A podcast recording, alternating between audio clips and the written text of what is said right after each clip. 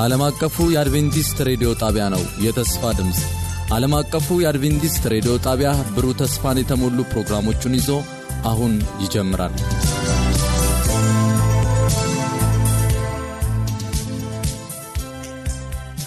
በጌታ የተወደዳችሁና የተከበራችሁ የዘወትር አድማጮቻችን እንደምን አደራችሁ።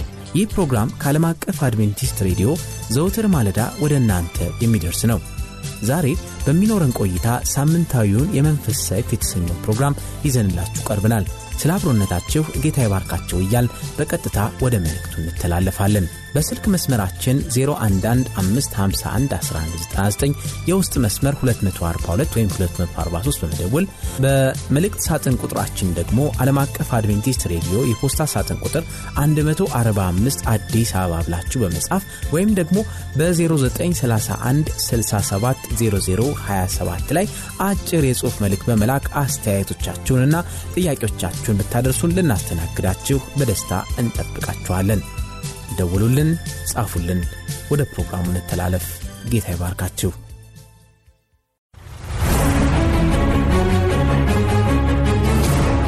የመንፈስ ሰይፍ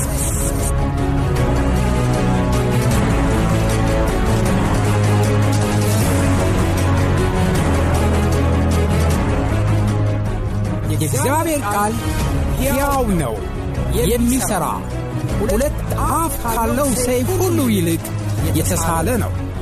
ነፍስንና መንፈስን ጅማትንና ቅልጥምን እስኪለይ ድረስ ይወጋል፣ የልብንም ስሜትና ሐሳብ ይመረምራል።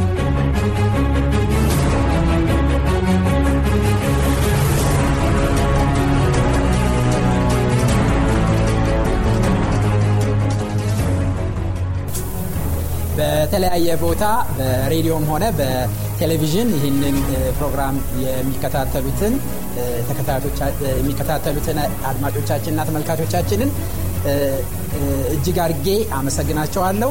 በዚህ ሰዓት ከእኛ ጋር ቃሉን ለመካፈል በቴክኖሎጂው በሚዲያ ከእኛ ጋር ስለሆኑ እነሱም በሚኖራቸው ጊዜ የበረከቱ ተካፋይ እንዲሆን እንዲሆኑ ጸሎታችንና ምኞታችን ነው።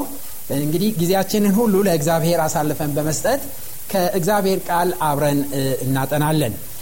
ዛሬ የምንመለከተው ክፍል በኢሳያስ ምዕራፍ ሁለት ቁጥር ሶስት ላይ ቀደም ሲል በተለያዩ ተናጋሪዎች ይህንን ክፍል አጥንታችኋል።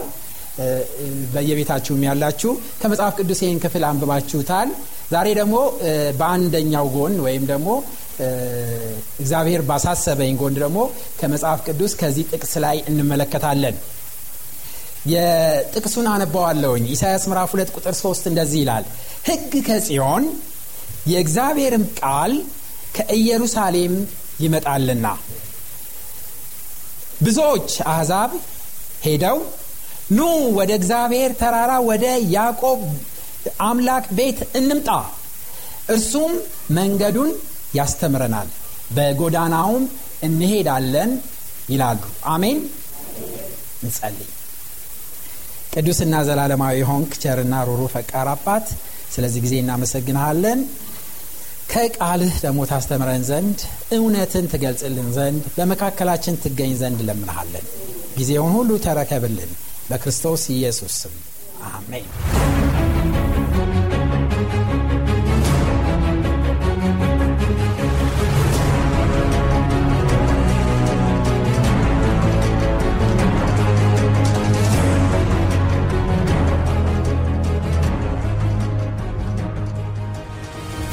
አሕዛብ ወደ ጽዮን ለመሄድ ናፍቀዋል።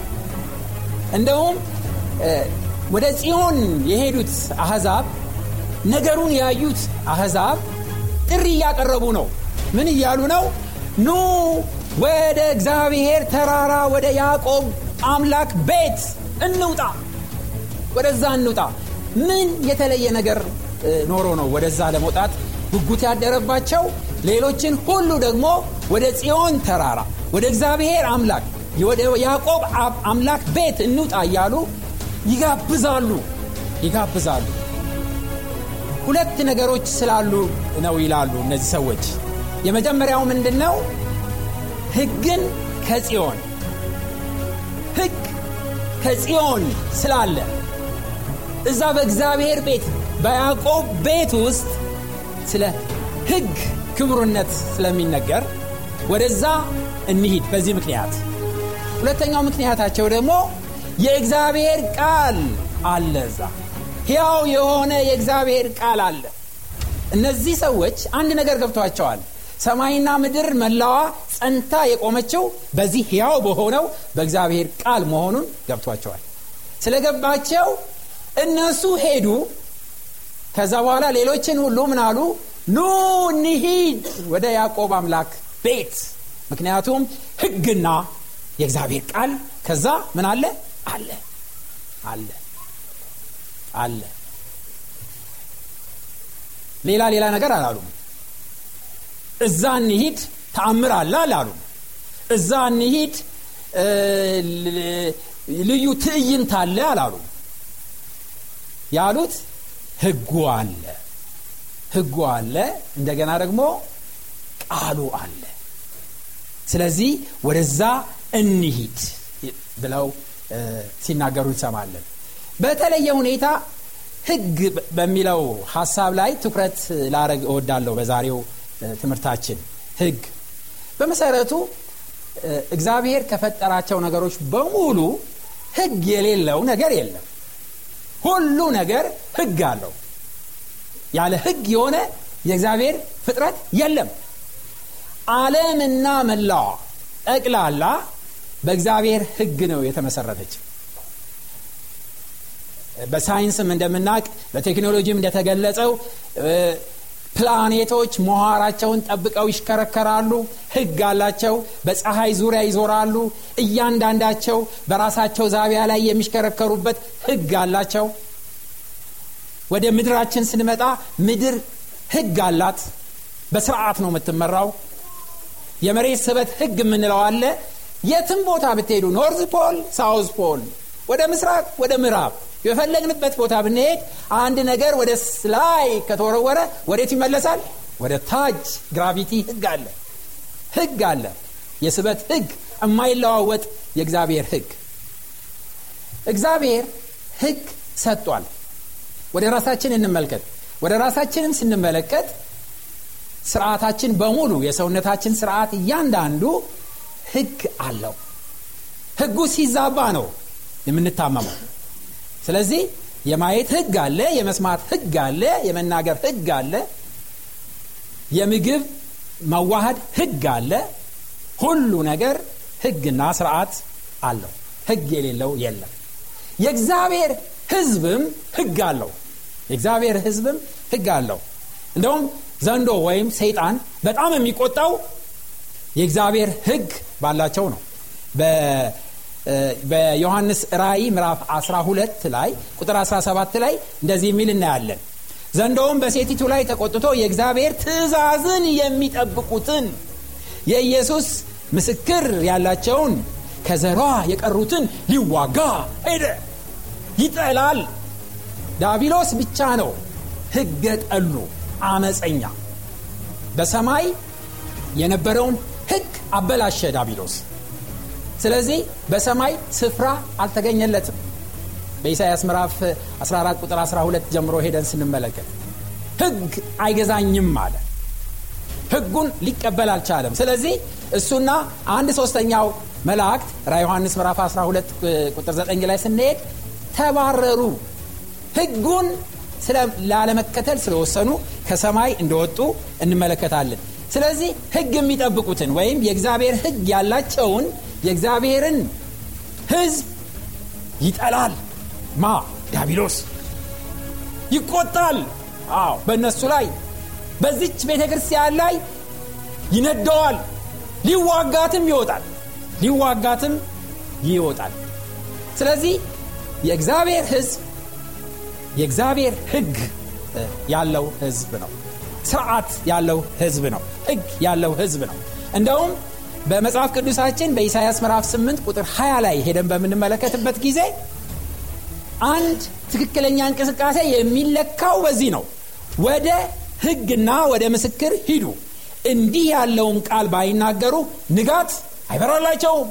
በጭራሽ ምስክሩን የነቢያትን ምስክር የሐዋርያትን ምስክር የኢየሱስ ክርስቶስ ምስክር የትንቢት መንፈስ ከሌላቸው እንደገና ደግሞ ልክ እንደ እግዚአብሔር ሕግ የማይናገሩ ከሆነ ብርሃን አልበራላቸው ብርሃን የበራለት ሕዝብ የእግዚአብሔርን ሕግና የክርስቶስ ኢየሱስ ምስክርነት ያለው ሕዝብ እንደሆነ መጽሐፍ ቅዱሳችን ይመሰክርልናል።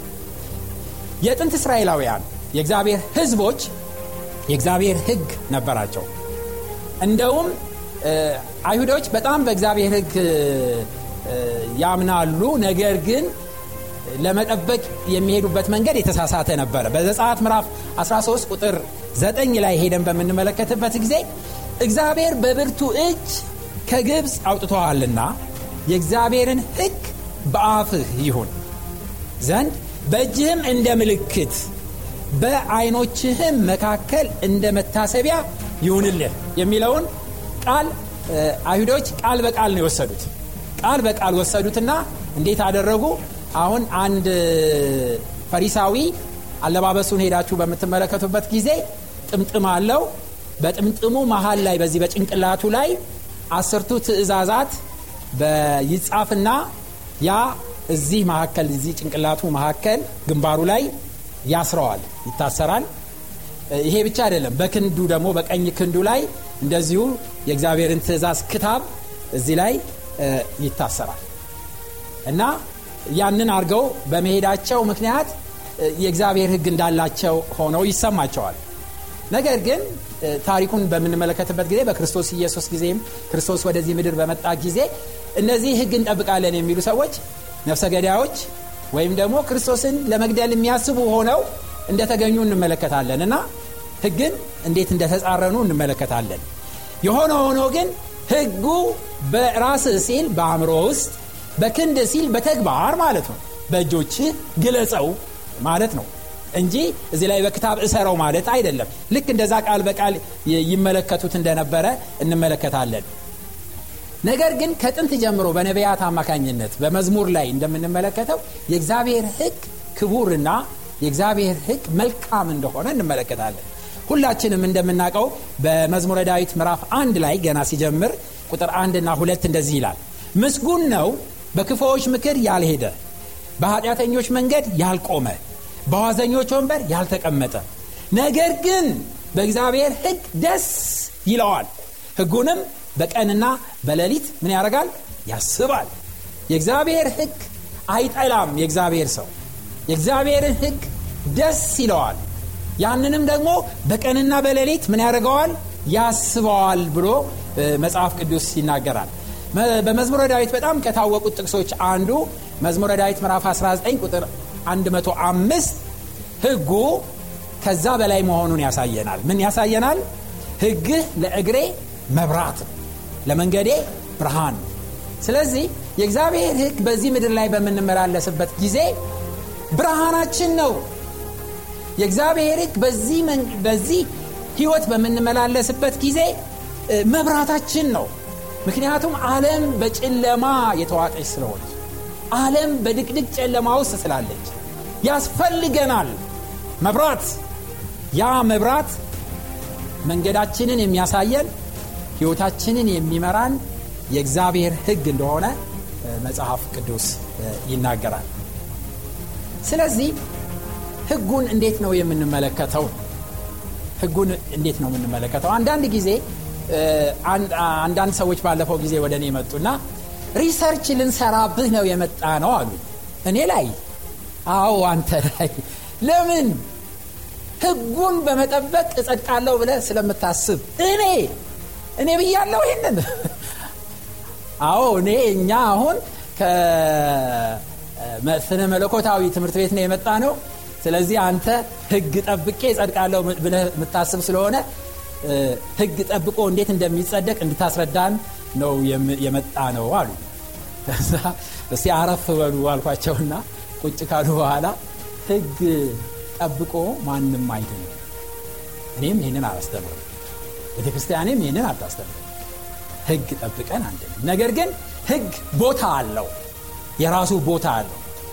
እና የህግ ቦታ ምን እንደሆነ እንመልከት ብዬ ብዙ ነገር ተነጋገሩ ከተነጋገርናቸው ነጥቦች አንዱ በሮሜ ምዕራፍ 7 ቁጥር 7 ላይ ነው። እንደዚህ ይላል እንግዲህ ምን እንላለን? ይላል። እኛ ሁላችን በጸጋው ድነናል በጌታችን በኢየሱስ ክርስቶስ ጸጋ። ታዲያ አለ ጳውሎስ እንግዲህ ምን እንላለን? ህግ ኃጢአት ነውን? አይደለም። ህግ ኃጢአት ነው? አይደለም። ነገር ግን በህግ ባይሆን ኃጢአትን ባላወቅ ነበር ህጉ አትመኝ ባላለ ምኞትን ባላወቅ ነበር። ህጉ መስታወት ነው። ያዕቆብም ይሄንን ነገር ይናገረዋል። ህጉ ኃጢአትን የሚያሳይ መስታወት ነው። መስታወት ነው። እና አንድ ሰው ይላል ያዕቆብ ሲናገር አንድ ሰው ወደ መስታወት ሄዶ ራሱን መልክ ካየ በኋላ መልኩ ላይ ክፉ ነገር ካለበት ያንን ምን ያደርገዋል? ይታጠበዋል ነገር ግን ህጉ ወይም መስታወቱ አጥበውም የታወቀ ነው። የታወቀ ነው። እንደው እንደ ተረት አንዲት ንግስት ነበረች ይባላል። የጦጣዎች ንግስት። ያቺ የጦጣዎች ንግስት መስታወት አይታ አታቅም አሉ። ከዛ በኋላ አንድ አዛውንት ጦጣ መስታወት አገኘ ይባላል። ከዛ በኋላ ይሄ ስለ ንግስት ይገባታል ብሎ ይዞላት መጣ። ይዞላት መጣና ንግስት ሆይ አላት። ንግስት ሆይ እስከ ዛሬ ድረስ መስታወት አይተዋቁም እርሶ። ስለዚህ ይህንን መስታወት ይዤልዎት መጥቻለሁ። መልክዎን እንዲመለከቱ ገጽውን ቁጭ አርጎ የሚያሳይ መስታወት ይዤልዎት መጥቻለሁ አላት። በእውነት የኔን የራሴን መልክ ነው የሚያሳየኝ? አዎ። እስቲ አንጣው አለችና ንግስቲቱ ጦጣ ያንን መስታወት ሲሰጣት እንዲህ አርጋ ስትመለከት መልኳን በመስታወት ውስጥ ተመለከተ ስማ እዚህ መስታወት ውስጥ ያለችው ሴትዮ እኔ ነኝ ማለት ነው? አዎ እርሶ ነዎት ንግስት ወይ እርሶ ነዎት። ልክ ነው። የራሰው ምስል ነው ይሄ? በምንም አይነት። ከዛሬ ጀምሮ በግዛቴ ውስጥ ማንም ሰው መስታወት እንዳይጠቀም። በዓለም ላይ ካሉት ውሸታም ነገሮች አንዱ መስታወት ነው። መስታወት የራሳችሁን መልክ አይደለም የሚያሳያቸው አስቀያሚ ነው አድርጎ የሚያሳያቸው ስለዚህ መስታወቱ መሰበር አለበት አለችና እንክትክት አደረገችው አሉ። ከዛ በኋላ ትእዛዝ ወጣ። ማንም ሰው መስታወት እንዳይጠቀም መስታወቱ ጥፋተኛ ነውን? መስታወቱ ገጽታዋን አሳያት ትክክለኛ አቋሟን አሳያት። ስለዚህ አንድ ኃጢአተኛ ወደ ህግ በሚመጣበት ጊዜ የህግ ቦታ ኃጢአትን ማሳየት ነው። ስለዚህ ኃጢአታችንን ቁልጭ አድርጎ ሲያሳየን እንደ ጦጣዋ ይሰበር ይወገድ ይሻር ይደምሰስ ልንለው ይገባል እንዲህ ህግ? እሰየው ድካሜን ስላሳየኸኝ እሰየው ኃጢአቴን ስላሳየኸኝ ብለን ከዛ በኋላ እሱ ግን ህግ የሚባለው ነገር ሊያጸድቅ ስለማይችል ጽድቅ ሊሰጥ ስለማይችል ሊያድን ስለማይችል መስታወት ቆሻሻን ሊያነሳ ስለማይችል ጠዋት ተነስቼ ስመለከት አይናሬን ፊቴ ላይ ያለው ጥሩ ጥሩ ያልሆነ ነገር መስታወት ቁልጭ አርጎ አሳየኝ። አመሰግናለሁ መስታወት። ከዛ በኋላ መስታወቱ ሳይሆን የሚያጸዳኝ ማን ነው የሚያጸዳኝ? ውሃ ነው ንጹህ ውሃ ፊቴን በውሃ ታጥቤ ከዛ በፎጣ ተጠርጌ አሁን ደግሞ መስተካከሉን ለማየት እንደገና ወደ መስታወት ራሴን ስመለከት አሁን ጥሩ ነህ አቋምህ ትክክል ነው ይለኛል። መስታወት ስራውን እየሰራ ነው ማለት ትክክለኛ ስራው። የክርስቶስ ኢየሱስ ጽድቅ ነው የሚያድነን ህግ አያድነንም። ህግ ኃጢአተኛ መሆናችንን ያሳየናል። ከዛ በኋላ ወደሚያድነውና ወደሚያጥበው ወደ ጌታችን ወደ ኢየሱስ ክርስቶስ ወደ ቀራኒዮ መስቀል እንሄዳለን። ከዛም ሄደን ጎንበስ ብለን ንስሐ እንገባለን። ክርስቶስ ኢየሱስ በደሙ ያነጻናል። ሃሌሉያ። ይህንን ነው እኛ ምና ይህንን ነው የምንሰብከው። ይህንን ነው የምንናገረው። ነገር ግን ህጉ እድፌን ስላሳየ ህጉ ቆሻሻዬን ስላሳየ ህጉ ድክመቴን ስላሳየ ይሰበር ይወገድ አያስፈልግም ብዬ ልሰብክ እችላለሁ? ክርስቶስም አላለም። በማቴዎስ ወንጌል ሄደን በምዕራፍ አምስት ቁጥር 17 እና 18 ላይ በምናነብበት ጊዜ እንዲህ ነው ያለው ክርስቶስ እኔ ህግንና ነቢያትን ለመሻር አልመጣሁም። እኔ ህግንና ነቢያትን ለመሻር የመጣው አይምሰላችሁ ልፈጽም እንጂ ለመሻር አልመጣሁም እውነት እውነት እላችኋለሁ ሰማይና ምድር እስኪያልፍ ድረስ ከህግ አንዲት የውጣ ወይም አንዲት ነጥብ ከቶ አታልፍም። ሁሉ እስኪፈጸም ድረስ። ሃሌሉያ! አንዲት ሰማይና ምድርን ከተመሰረተበት መሰረት የበለጠ ህጉ ጽኑ ነው አይሻርም። ነገር ግን ልፈጽመው ነው የመጣሁት። አይሁዶች ለብዙ ዘመን ህጉ ከሙሴ ከተሰጣቸው ጊዜ ጀምሮ ለብዙ ዘመናት ህግ ለመፈጸም ሞክረው ነበር። አልቻሉም። ያለ ኢየሱስ የእግዚአብሔር ህግ ሊፈጸም አይችልም። የህግ ሁሉ ፈጻሚያችን ጌታችን ኢየሱስ ስለሆነ ክብር ለእግዚአብሔር ይሁን። ለእሱ ይሁን። ምክንያቱም እሱ ሊፈጽመው ነው የመጣው። ሊፈጽመው ነው የመጣው። በሮሜ ምዕራፍ 8 ቁጥር አራት ላይ ሄደን በምንመለከትበት ጊዜ በሮሜ መጽሐፍ ላይ ምዕራፍ 8 ቁጥር አራት ላይ ሄደን በምንመለከትበት ጊዜ ከስጋ የተነሳ ወይም ደግሞ ከእኛ ድክመት የተነሳ ህግ ሊፈጸም ስላልቻለ እግዚአብሔር ራሱ ስጋ የለበሰውን ከህግ በታች የሆነውን ክርስቶስ ኢየሱስን ልኮ ህጉን ፈጸመው። አሜን? ኢየሱስ ክርስቶስ ወደዚህ ምድር አንድ የመጣበት ምክንያት ስጋ ለባሽ የእግዚአብሔርን ህግ መፈጸም ስላልቻለ ነው። ስጋ ለባሽ የእግዚአብሔርን ህግ ሊፈጽም አልቻለም። ደካማ ሆነ። ስለዚህ ክርስቶስ ኢየሱስ በመንፈስ በመመላለስ የእግዚአብሔር ህግ በሰዎች እንዴት መፈጸም እንዳለበት ጥሩ አርጎ አስተማረ። ጥሩ አርጎ መንገዱን አሳየ።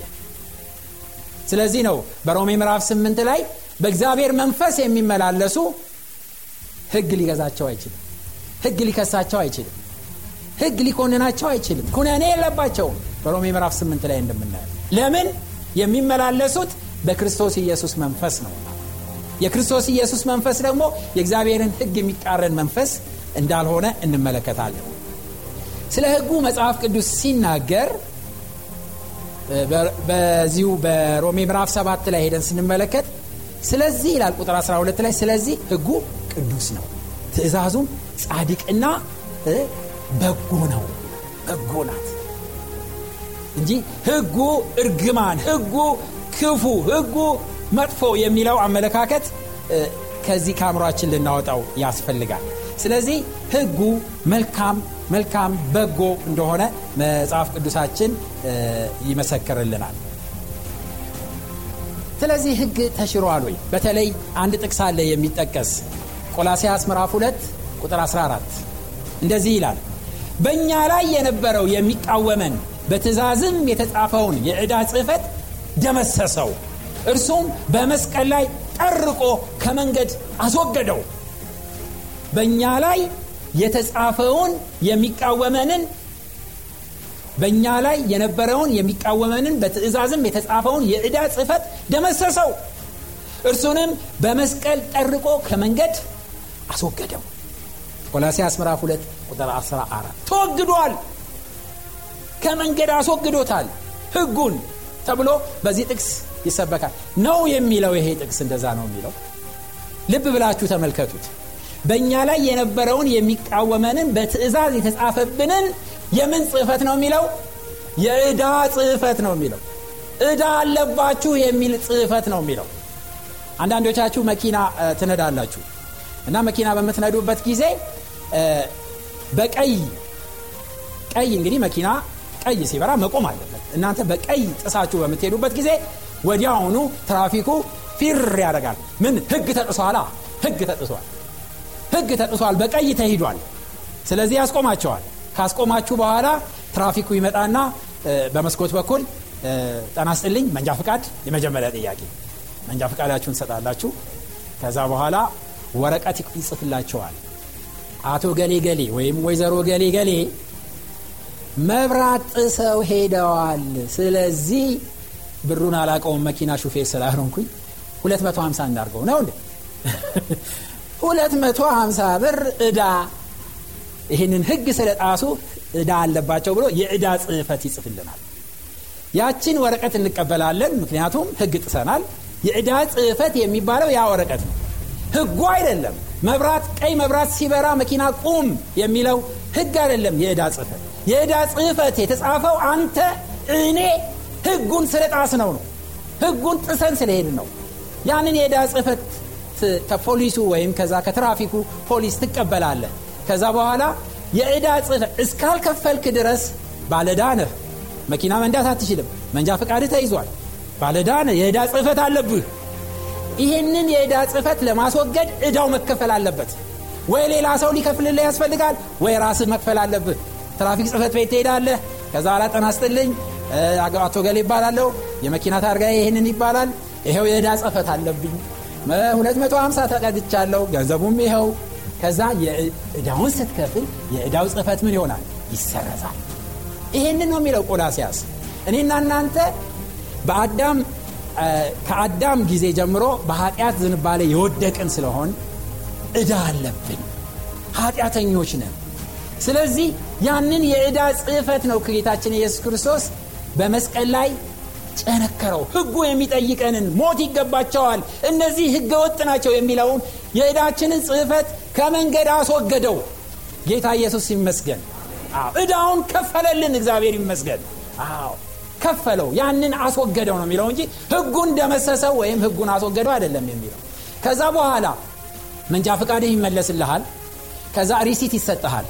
receipt ኡ የሚለው የዕዳውን ከፍሏል፣ ቀይ መብራት ጥሶ የነበረው ሰውዬ ዕዳውን ከፍሏል የሚል ወረቀት ይሰጠሃል። ይህንን ወረቀት ከያዝክ በኋላ በጣም ደስ ይልሃል። ፈገግ ብለህ ከትራፊክ ጽሕፈት ቤት ትወጣለህ፣ መኪና ውስጥ ትገባለህ፣ መንጃ ፈቃድህን ይዘሃል፣ ነፃነት ይሰማሃል፣ ዕዳ የለብህም። ማርሽን አስገብተህ መኪናህን ትነዳለህ።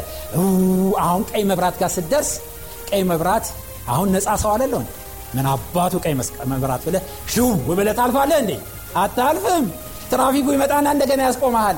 ሲያስቆምህ በመስኮት ወጣትልና ኮራ ብለህ ነው ስማ ተከፍለዋል ተከፍለዋል። ታዲያ ትናንትና ለጣስከው ነው የተከፈለው እንጂ ዛሬ እንድትጥስ የመጣስ የመንጃ ፍቃድ ተሰጠህ እንዴ? እንደገና ትቀጣለህ። እንደገና ትቀጣለህ። የእግዚአብሔር ሕግ ተሽሯል። አሁን በነፃነት እንደፈለግን መሄድ አለብን የሚሉ ሰዎች ይጠንቀቁ፣ እናስጠነቅቃለን። ክርስቶስ ኢየሱስ የሰጠን ጸጋ እርካሽ ጸጋ አይደለም፣ ክቡር ነው። እግዚአብሔር የተመሰገነ ይሁን። ደስ የሚለው ነገር ዛሬ በክርስቶስ ኢየሱስ ክቡር በሆነው ጸጋ እንደሱ ፍቃድ እንድንመላለስ ኃይልም የሚሰጠን እሱ ስለሆነ እግዚአብሔር የተመሰገነ ይሁን። ስለዚህ ከመንገድ የተወገደልን ዕዳችን ነው። ዕዳችን ተከፍሏል በክርስቶስ ኢየሱስ። ስለዚህ ወንድሞቼና እህቶቼ ዛሬ በሕጉ ስር እንድንመላለስ እግዚአብሔር በሚችለው ኃይል እንዲረዳን ወደ እሱ ወደ ጸጋው ዙፋን ፊት ልንቀርብ ያስፈልገናል ማለት ነው።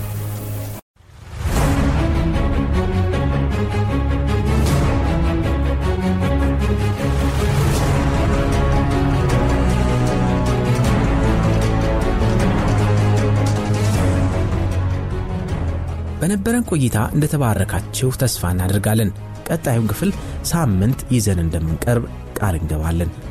ለሚኖራችሁ ማንኛውም አስተያየት የስልክ መስመራችንን 0115511199 የውስጥ መስመር 242 ወይም 243ን መልእክት ሳጥን ቁጥራችንን ዓለም አቀፍ አድቬንቲስት ሬዲዮ የፖስታ ሳጥን ቁጥር 145 አዲስ አበባ በማለት ባትን በመጠቀም ደውሉልን፣ ጻፉልን ስንል ልናስተናግዳችሁ በደስታ በመጠባበቅ ነው።